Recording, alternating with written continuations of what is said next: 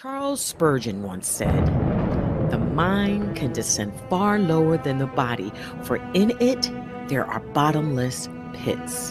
The flesh can bear only a certain number of wounds and no more, but the soul can bleed in 10,000 ways and die over and over again each hour.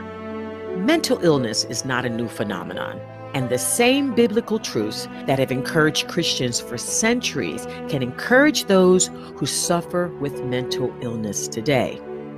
Mental disorder is defined as a wide range of conditions that affect mood, thinking, and behavior.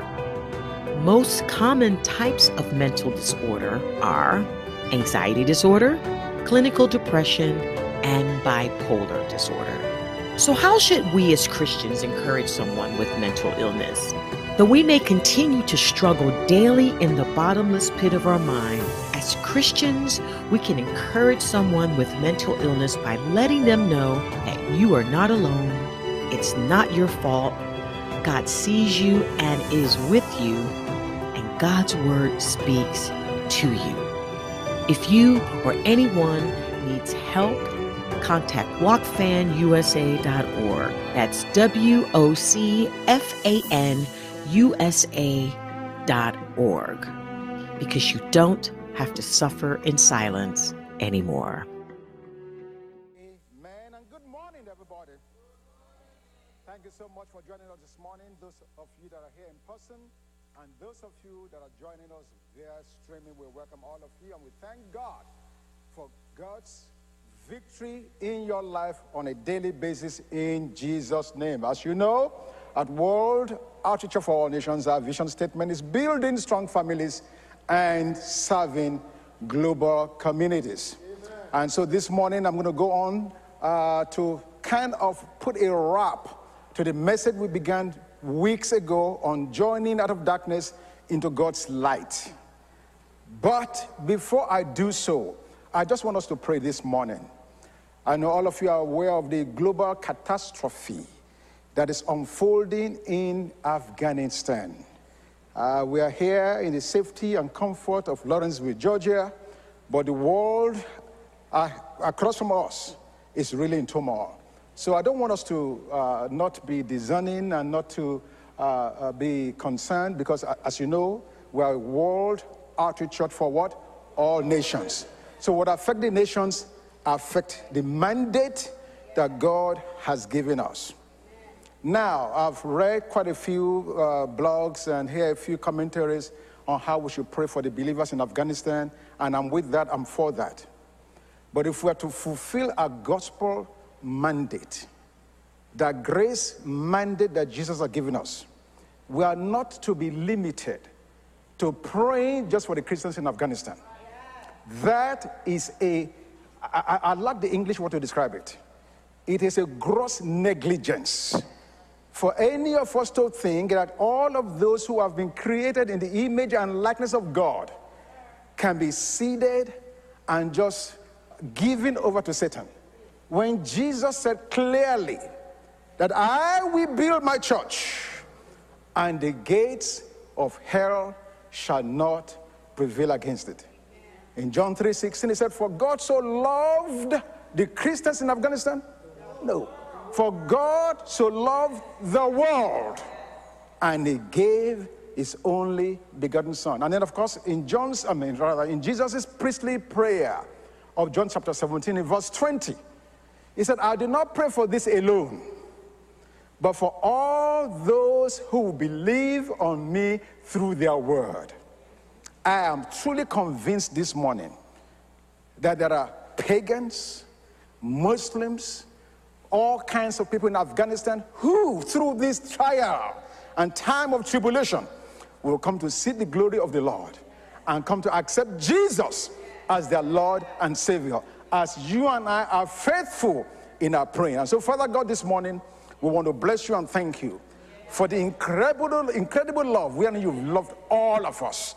Your word said that for God so loved the entire world, you gave your only begotten Son. We thank you for the privilege of having come to become your children, your, uh, your child. We are born again. I thank you for that. I thank you for your gift of salvation, your gift of righteousness, that gift of the grace of God you've given us. Father, we cannot thank you enough for that. Nevertheless, we are also concerned for those who are lost right now in Afghanistan. Those men and women, children who are totally, completely in darkness of who you are. Lord, we send the prayer from here in Lawrenceville as an arrow right to where they are, that you give them the courage, the strength, my Lord God, that their ears are open to see and to hear of the salvation of the Lord my God in the name of Jesus. After all, you said in your word that all the ends of the earth shall remember, and that all the kindreds of the nations shall bow down before you. Why? For the kingdom is the Lord's, and you are the governor over the nations. You said that from the rising of the sun unto the going down of the same, that your name shall be praised among all the nations, and that in every place pure incense or prayer shall be offered unto you. You said we shall ask of you, and that you will give us the nations for our inheritance and the ends of the earth for our possessions. And so this morning, I stand in the gap with all of my brothers and sisters all over the world, and we ask for Afghanistan. In the name of Jesus, we do not believe Afghanistan belongs to Satan. We thank you that Afghanistan belongs to you, and therefore we thank you that you will cause righteousness and praise to spring up unto your name in that land in the name of Jesus. We declare the salvation of the, the, uh, Afghanistan. We decree the deliverance of Afghanistan in the name of Jesus. Thank you, Father God, that you, you rule supreme and you reign supreme all over that land. We bless you, we praise you. And yes, Lord God, we pray for our brothers and sisters. We thank you for courage. We thank you for bravery. We thank you, Father, for boldness. We thank you, that God, in this hour of trial, that they will be able to stand against all the wiles of the enemy. In the name of Jesus, that their faith will not fail. And that because they are not weary in well doing, they will reap, Lord God. In the name of Jesus. Thank you, Father God, for undertaking for them.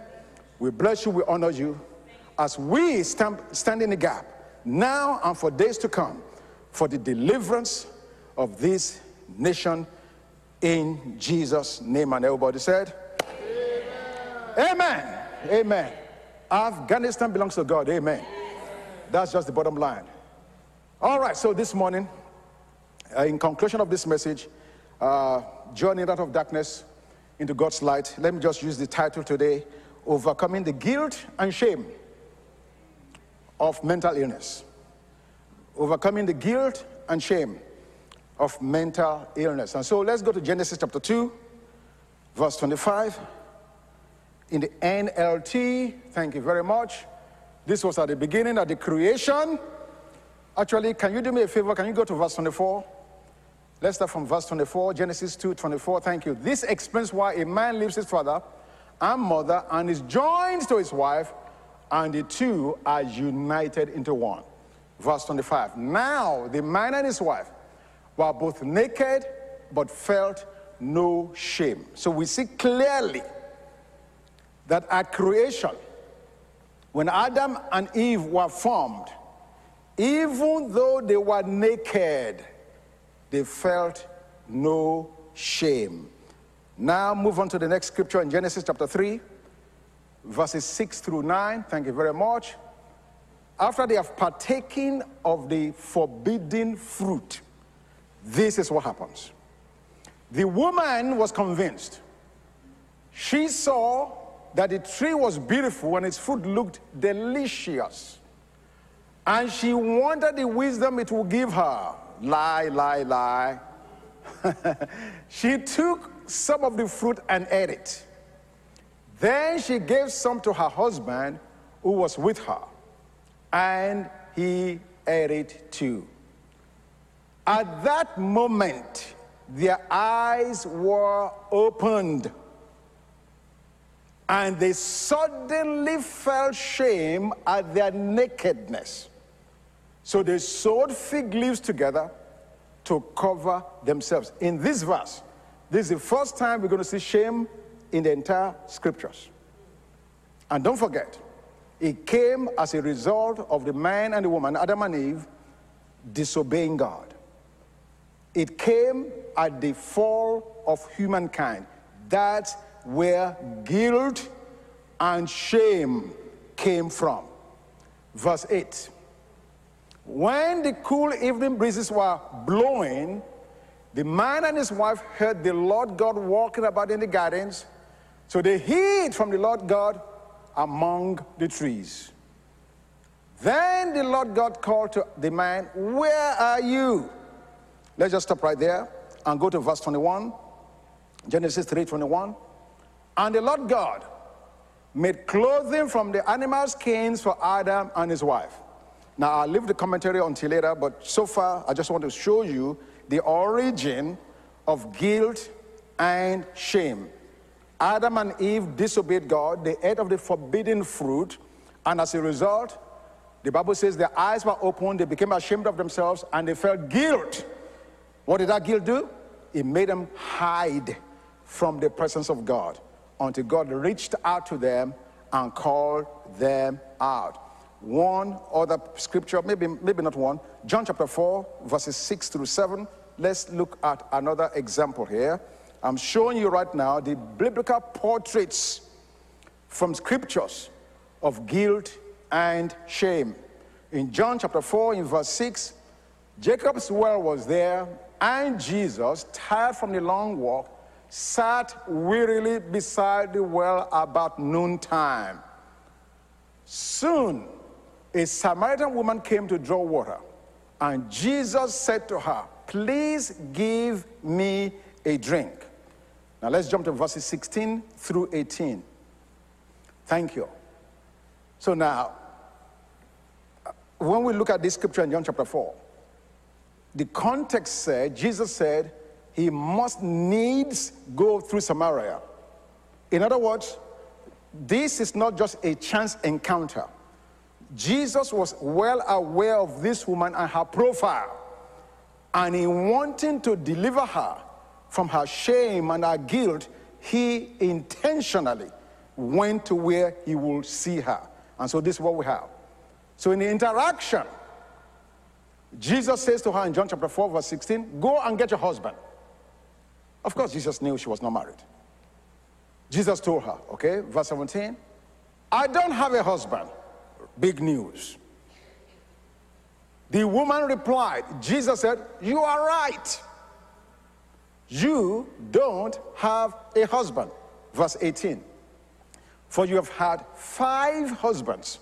Is downloading to her now her profile based on what he knows as the omniscient one, the one that knows all things about everything. You've had five husbands, and you are not even married to the man you are living with now. You, are, you certainly spoke the truth. Now, so in these two pictures I've shown you, Adam and Eve, and the Samaritan woman, the Samaritan woman, in her case, the Bible tells us she came to fetch water at the well at a time when she was go- going to be the only one there. Why is she doing that? She was aware of the shame that she carried as a woman who's had five husbands and shacking up with another one. And therefore, she felt ostracized from the society. She felt like an outcast, and therefore she did not want to be seen. And so she was going to fetch water, something that women did commonly, but she did it at the time when she would not have to interact with anyone because of the shame of the, the kind of life she had lived. However, she did not reckon with Jesus being there intentionally to deliver her from her shamefulness. Amen? One last one. Uh, let's look at 2 Samuel chapter 11. As we look at this biblical portrait, 2 Samuel chapter 11 in the New King James, verses 1 through 6. Thank you. It happened in the spring of the year, at the time when kings go out to battle, that David sent Joab and the servants with him and all Israel, and they destroyed the people of Ammon and besieged Rabbah. But David remained at Jerusalem. Ah, what a mistake. Then it happened one evening that David, across from his bed, um, rather, arose from his bed and walked on the roof of the king's house. And from the roof, he saw a woman bathing. And the woman was very beautiful to behold. So David sent and inquired about the woman, and someone said, Is this not Bathsheba, the daughter of Eliam, the wife of Uriah the Hittite? Then David sent messengers and took her. And she, came, to him, and he lay with her, for she was cleansed from her impurity, and she returned to her house. And the woman was conceived, the, the woman conceived. So she sent and told David and said, I am with child. Oh my goodness, trouble. Then David said to Joab, saying, Send me Uriah the Hittite. And Joab sent Uriah to David. Now, context. I don't want to read all the passage. We saw what David did. At the time when kings went to battle, he stayed at home. Idleness, leisure. He stayed at home, he looked and saw a woman taking a bath. Called her in, slept with her, supposed to be one night fling, until he found out the woman is pregnant. King David, a man of power, what do you do? Guilt is taking over this king, and rather than fess up and move on, what did he do? He exacerbated from adultery to murder. He called Uriah the Hittite, the husband of the woman of Bathsheba, and gave instruction to send him to the hottest heat of the battle. But that's not all that while he's fighting, they should withdraw from him all the valiant men. In other words, send him to the battle and expose him so that he be killed. This is what guilt does to all of us when we don't deal with it, when we don't address it. There's a legal aspect of guilt, and there's the emotional aspect of guilt. Take, for instance, if I'm driving on a road that's only 30 miles an hour, I just got this new car, and man, the car drives nice, it's very fast. I blame the car, not me. I blame the car. The car is silver, it's a Porsche. It, it's just, they just build them to grow fast, okay? So even though it's 30 miles an hour on the street, because my car is so fast, I'm driving at 70 miles an hour. And I just, I just happened to pass a policeman who's parking in his car eating a hot dog.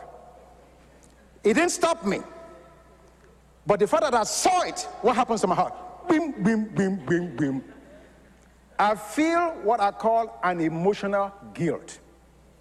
I didn't get caught, or rather, I didn't get stopped.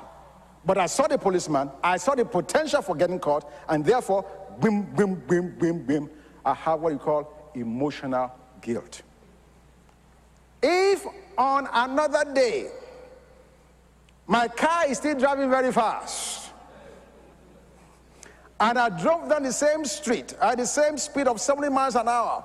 And this time, I feel the blue lights flashing behind.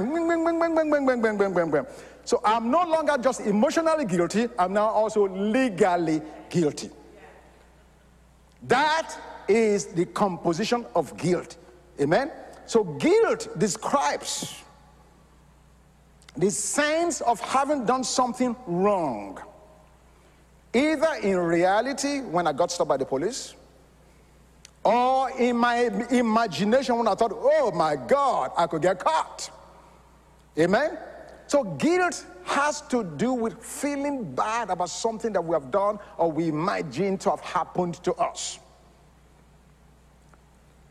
And in the case of mental illness, if I have a challenge, or maybe a member of my family has a mental illness challenge, I understand that this challenge does not only impact me, but it always impacts all of those around me my spouse, my parents, my siblings, my, my, my, friends, because something, somehow, something's happened to me whereby I'm not able to function at the optimal level, and I feel that because of what's happened to me, I've become a burden to them.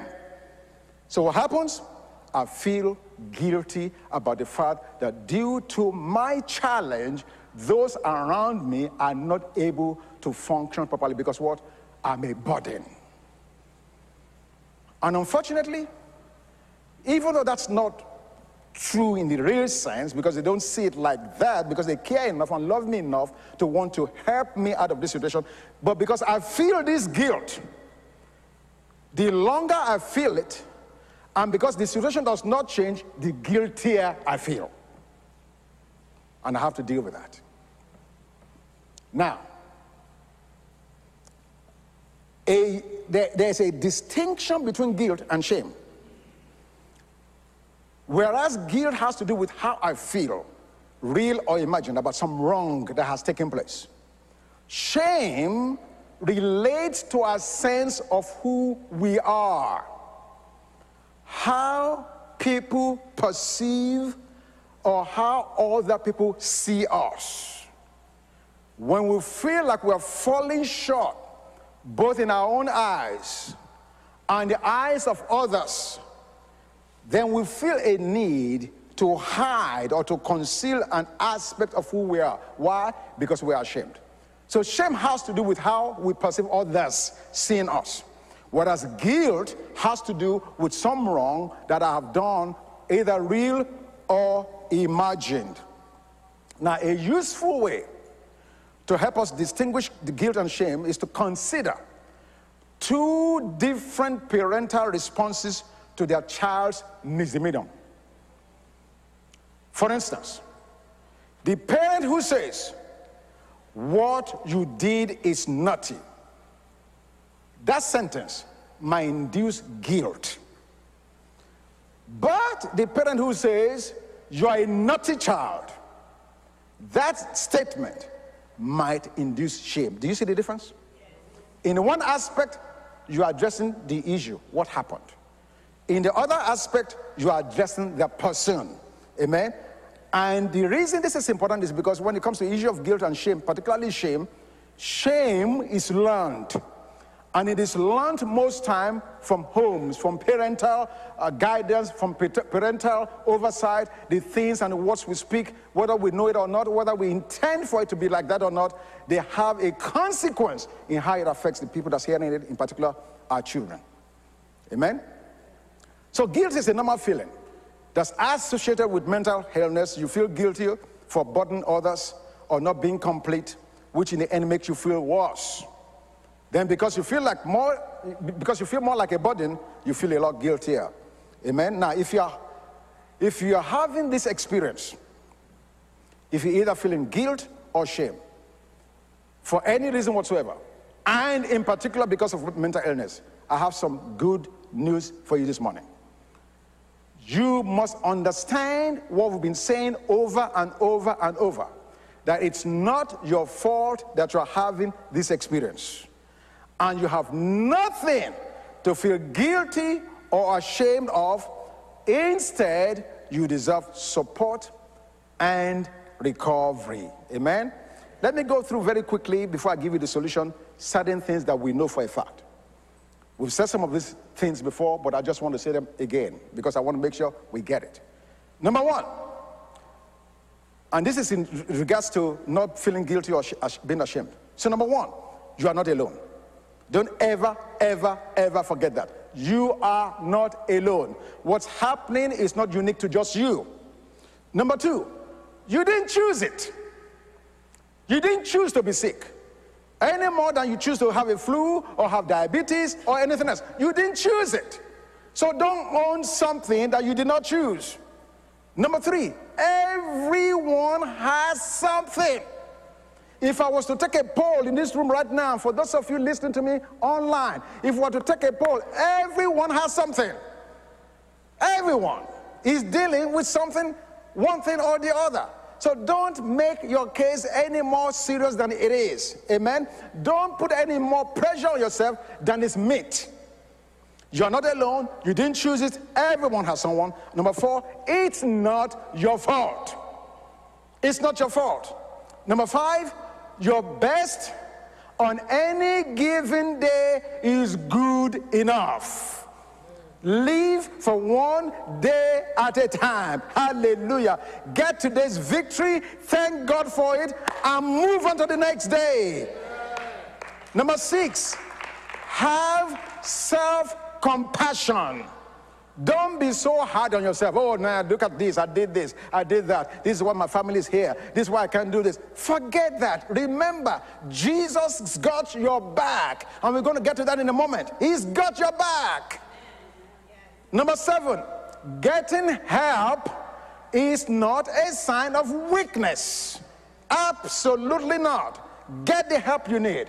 Whether it's spiritual, whether it's therapy, whether it's medication, whatever help you deem necessary, get it. God is the one that provided all these options so that you can be all He wants you to be. Number eight. Now, I need to say this with all gentility. It's not all bad. Know when I say that, some say, wait, are you, are you kidding me? You want, you, are you telling me I should just accept depression and anxiety? No, that's not what I'm saying. What I'm saying is, in the midst of all of that, in through all of that, at the end of the day, it's not all bad. You know why? Because God will grow you through the experience. You are going to come out on the other end a better, wiser, healthier human being. You're going to discover how resilient you are. You're going to discover that you, there's much more to you than you really know now. Why? Because something's happened to you. Look at those guys in Africa. I don't want to mention the nation. The harder it gets there, the more resilient they are. Yeah. Some of those guys, man, the, the things we read on the news about some of these things happening in those places, you think all those guys should just die one day. They take a survey and they say, for instance, i.e., for instance, they say Nigerians are the most happiest people on the face of this earth. And I'm saying, oh, really? It's crazy. But what's the, what's, the, what's the point I'm making? The hardship and the tough terrain, the tough environment, the fact that nothing works has hardened the people so much so you put them in Sudan, in Afghanistan, in Iraq, they will survive. Simple. Simple. So, what I'm saying to you is as bad as mental illness is, by the time God's helped you through it, you find yourself a much better human being. Now, of course, I'm not saying you should sign up for it and say, I want to choose this. No. What I'm saying is, at the end of the day, it's not all bad. Amen?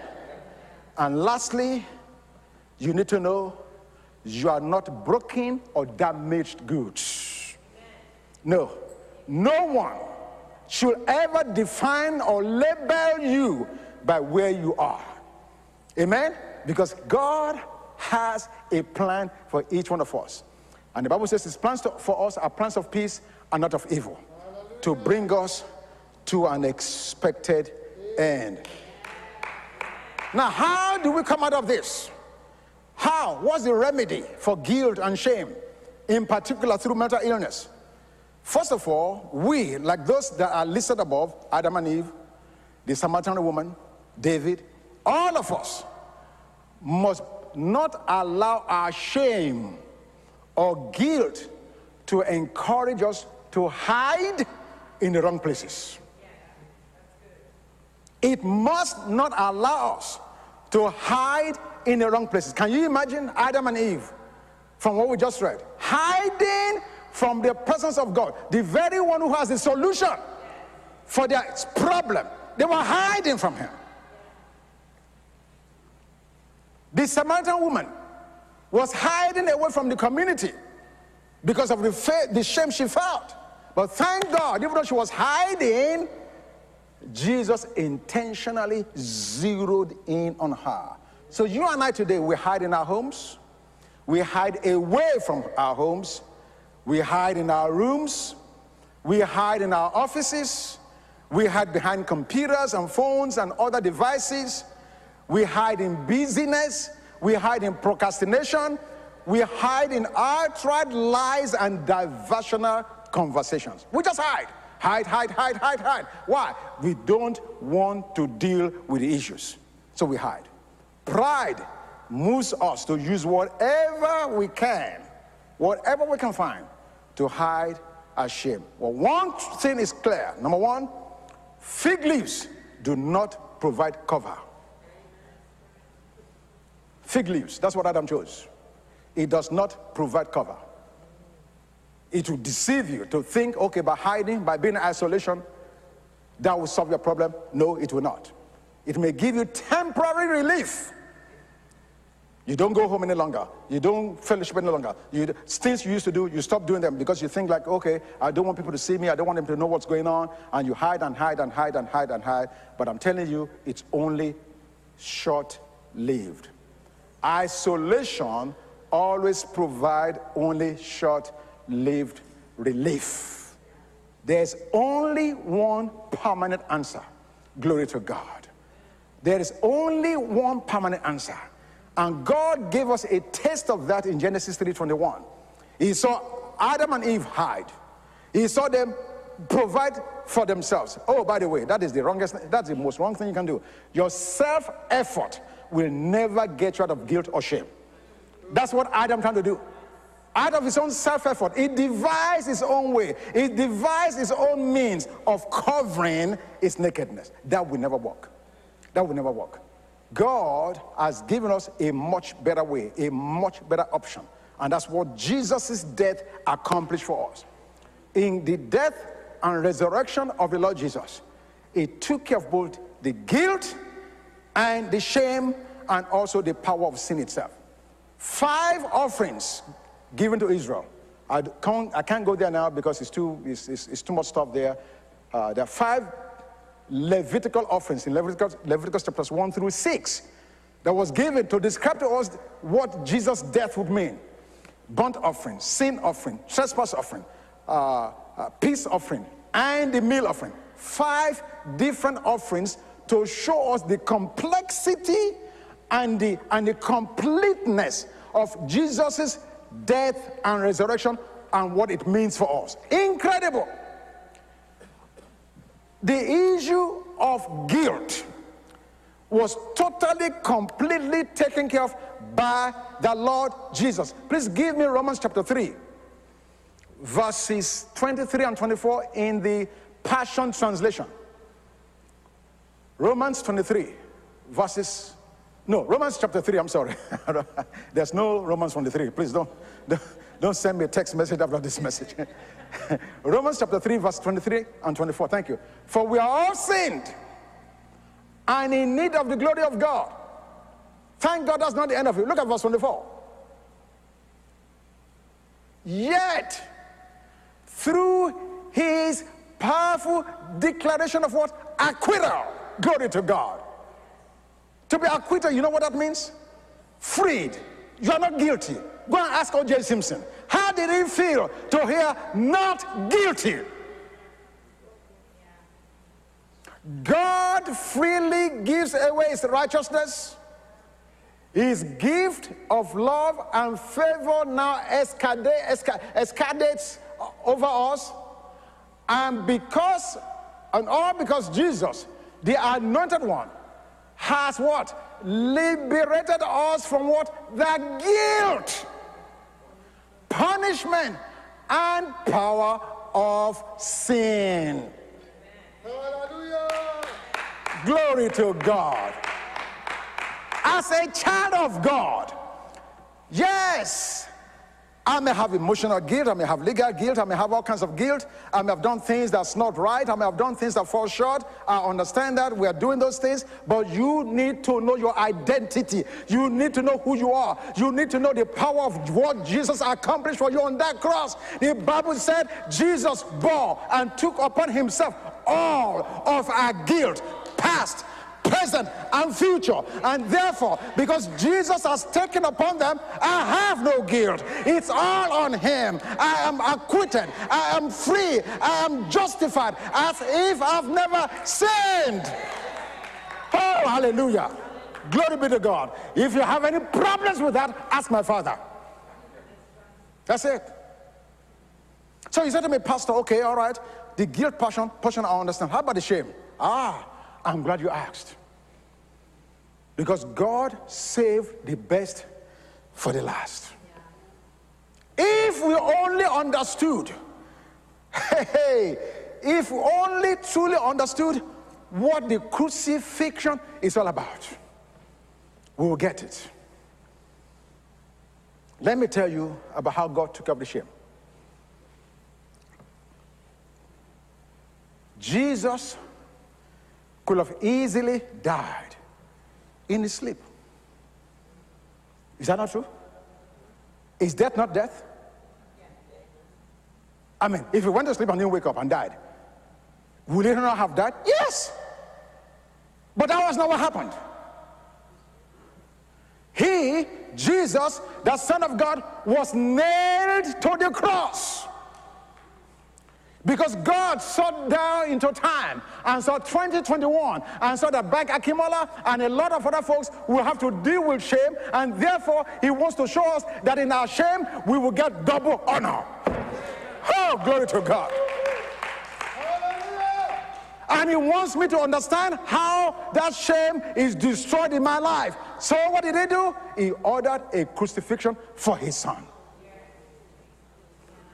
The crucifixion was invented by the Persians in 300 to 400 BC, long before Jesus came, and developed during the Roman times into a punishment for the most serious of criminals. Don't miss, don't, don't miss what I'm saying. This obscene orgy or orgy of pain, suffering, and humiliation was made a public spectacle as a warning to others not to follow the same path as the person hanging on the cross. It had two main purposes. Number one purpose to cause the absolute maximum pain and suffering during a prolonged execution. Because if he just died in his sleep, there's no pain. He sleeps and is up in glory. No pain. So they invented this cross to say, ah, yeah, yeah, you, okay. We exact maximum pain and suffering in a prolonged execution. That's number one purpose.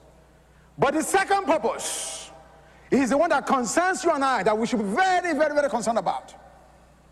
The second purpose of the crucifixion or the crucifix was to utterly humiliate and degrade the condemned person, strip them naked. Remember nakedness?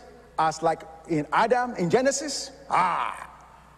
To be flogged publicly and then to be followed by parading through the streets while carrying the crossbeam of the cross. So everyone will know that this person is about to be crucified and then they were put on public display.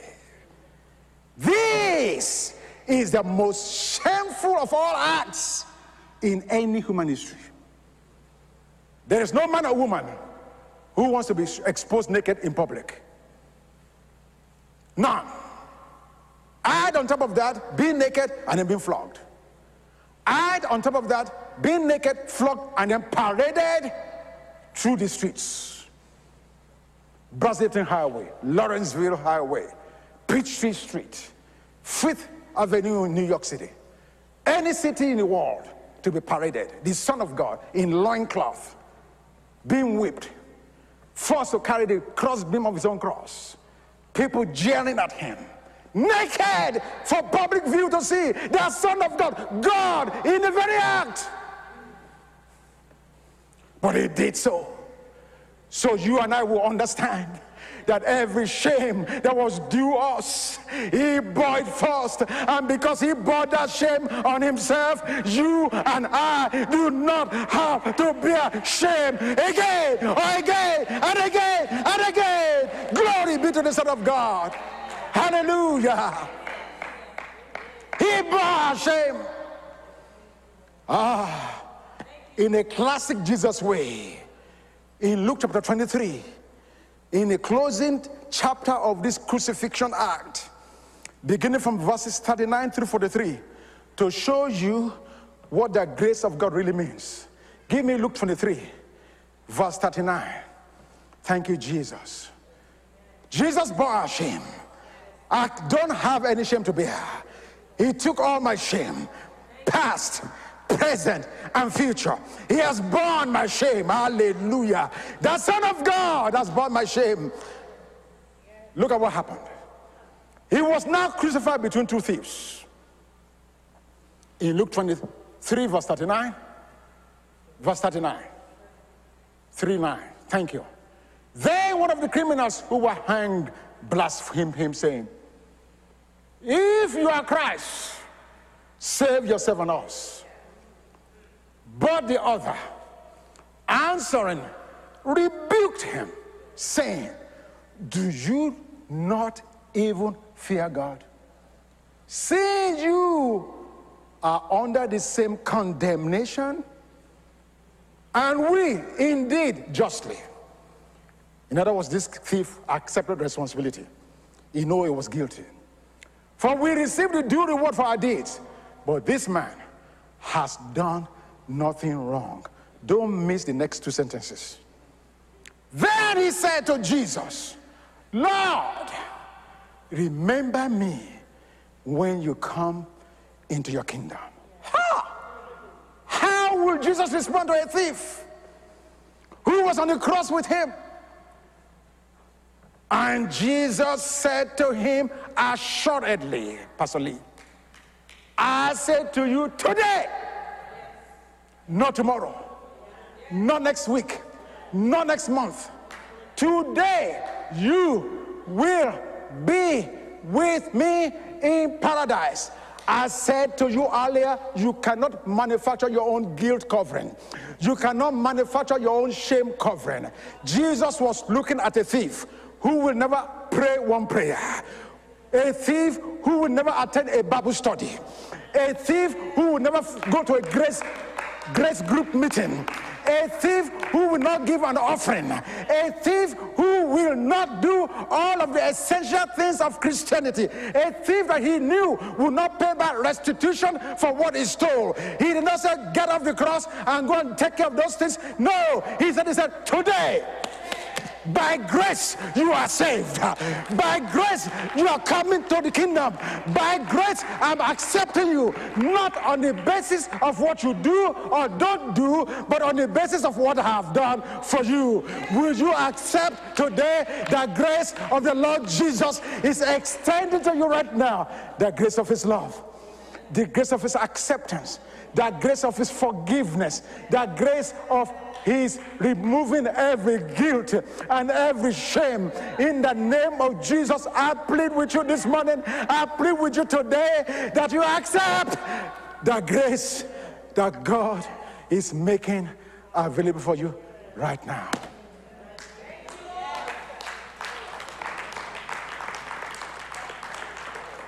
That's how you overcome guilt and shame by accepting the finished work of Christ by reminding yourself that it's paid the price in full, and therefore there's none for you to do except to accept, to believe, and to give thanks for what He has already done. God bless you. Over to you, Pastor Lee.